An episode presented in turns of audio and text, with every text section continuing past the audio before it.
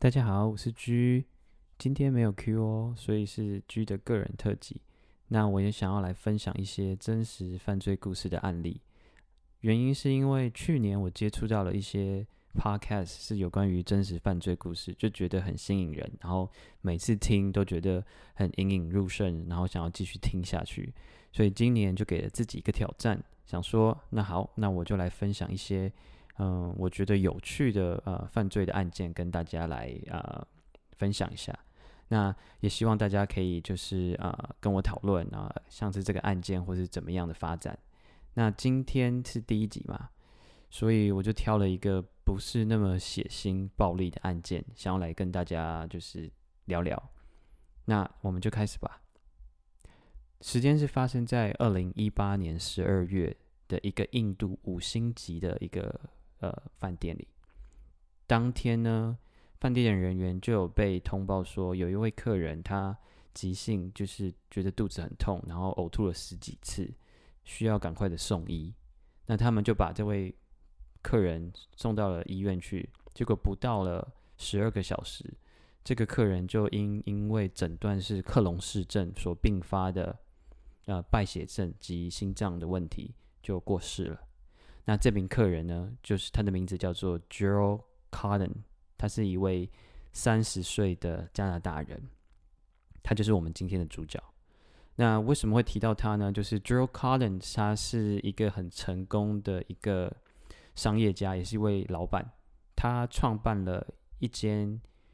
嗯，在加拿大最大的虚拟货币交易平台。叫做 Quadrica CX，然后嗯，我们先从这个 Gerald Carden 他小时候来讲好了，然后我再等下会再提到说为什么这间公司会有跟犯罪有相关相关联。那 Gerald Carden 呢是出生在于一九八八年五月十一号一个离多伦多大概两个小时车程的小镇。他的爸爸妈妈呢是呃开古董古董店的，那他小时候呢就已经展现出他对这种科技交易这些东西非常的感兴趣。他的高中同学有被访谈到说，他在高中的时候呢，他是一个不是很多话的人，可能就是比较安静这样，然后。嗯，但他很喜欢，就是有关于有关于科幻啊，或者是一些电脑的一些东西。比如说他在上电脑课的时候，可能我们一般上电脑课会有很多的作业，然后老师就教你怎么做这样子，然后你就不能去玩你自己的东西，可能要做完这样子。那他就会想办法，就是绕过学校的防火墙，然后可能关掉就不会挡他，这样他就可以在上课的时候玩玩玩电动这样子。所以他很早就是已经。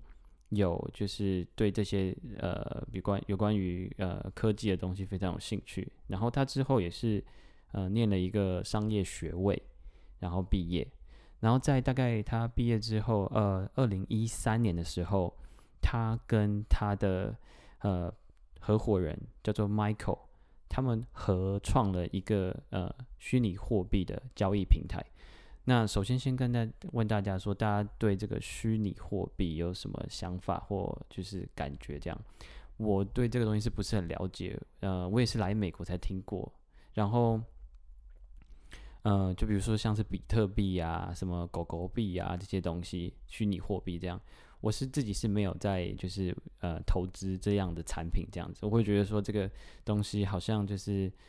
涨很快，也跌很快，就是实在是太，就是怎么讲，风险太高太大，所以我不是有那种心脏可以承受的人，所以我就不会去，就是用这些东西这样子。那我不知道大家对这个有什么想法？这样子，那好，他创办了这个虚拟货币加加加密虚拟货币的平台，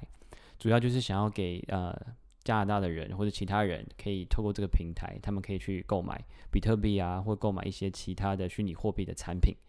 那他可能就是透过比如说呃手续费或者是交易费用这样去赚取他他的当做他的利润这样子。那当初在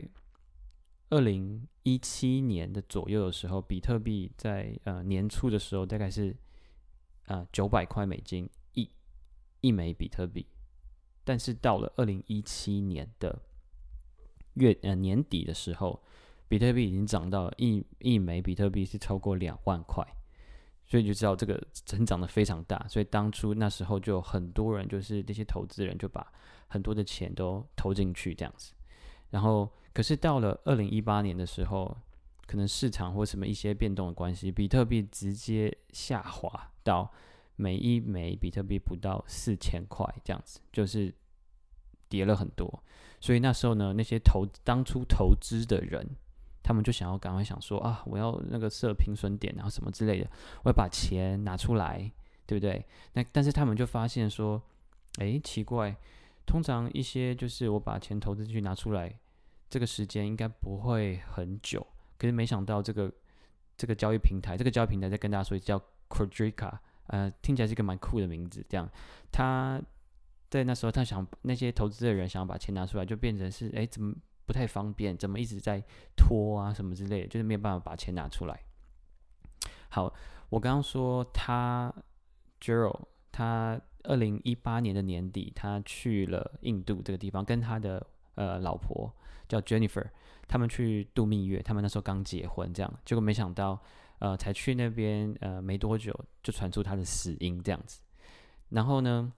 嗯，最让人觉得就是可疑，应该怎么讲？可疑的地方，因为很多人很多人后来觉得说他是不是可能诈死？因为，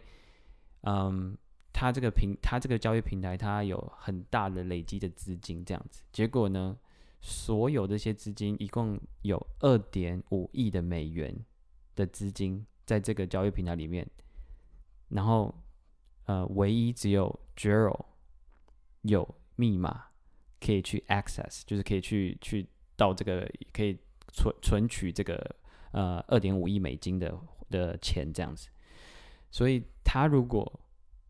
呃死掉了，然后他是唯一一个知道密码的人，那不就那那那那怎么办？那大家都是没有办法把钱拿出来啊，对不对？所以那时候就造成了很大的恐慌，这样子。所以在二零一九年哦，而且那时候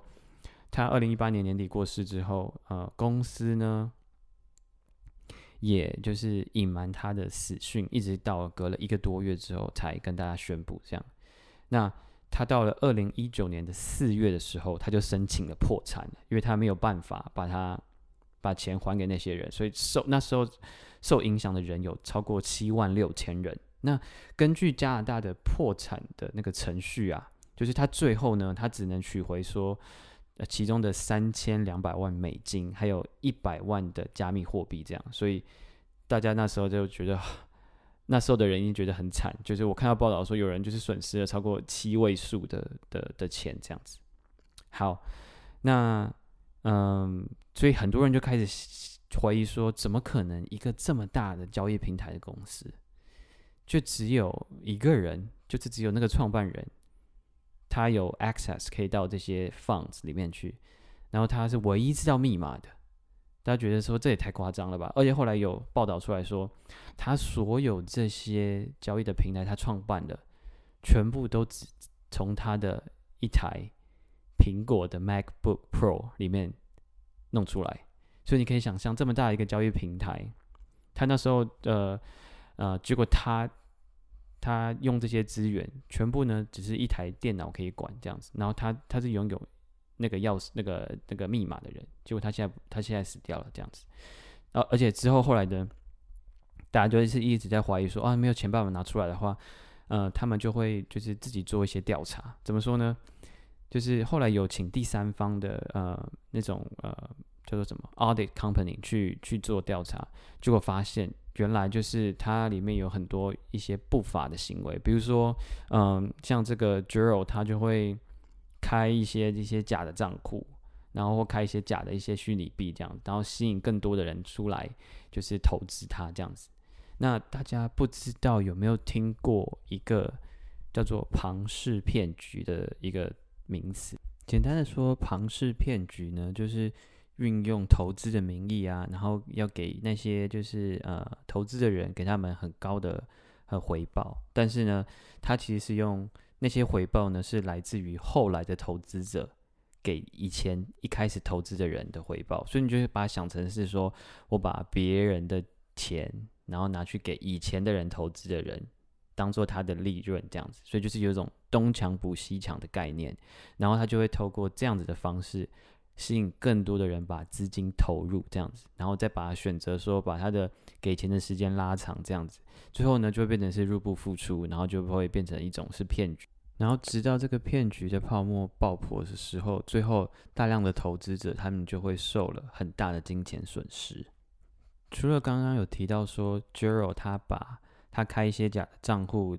导致自己用一些假的虚拟币之外，他还有把客人的资金呢转移到他自己的个人账户，这也是是经过后来的调查调查出来的结果。然后还有一个比较特别的地方是在嗯，经过调查，在他死前的十二天之前，他有签刚签了一份遗属，是说他要把他价值超过两亿元的资金呢，就交给他的老婆呃 Jennifer。那这个资金呢，还包括了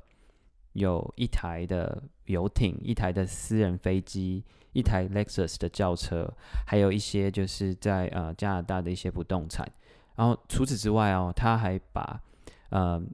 就是给他的两个狗狗两百万的信托基金，如果他不幸去世的话，他的两只吉娃娃可以得到就是很好的照顾。这样，所以就是在这个在这个调查出来之后，大家就会觉得说。很很很诡异，然后还有一个点就是，大家不知道记不记得我刚刚有提到说，他有一个呃合伙人叫做 Michael，那大家就会想问说，那 Michael 是不是知道什么？但因为他是合伙人嘛，那那那 Michael 就说他他不知道这些东西，但是呃我刚刚说了，就是这些这些投资的人，他们就是失去了很大的呃财产投资之后，他们自己有组成调查小组。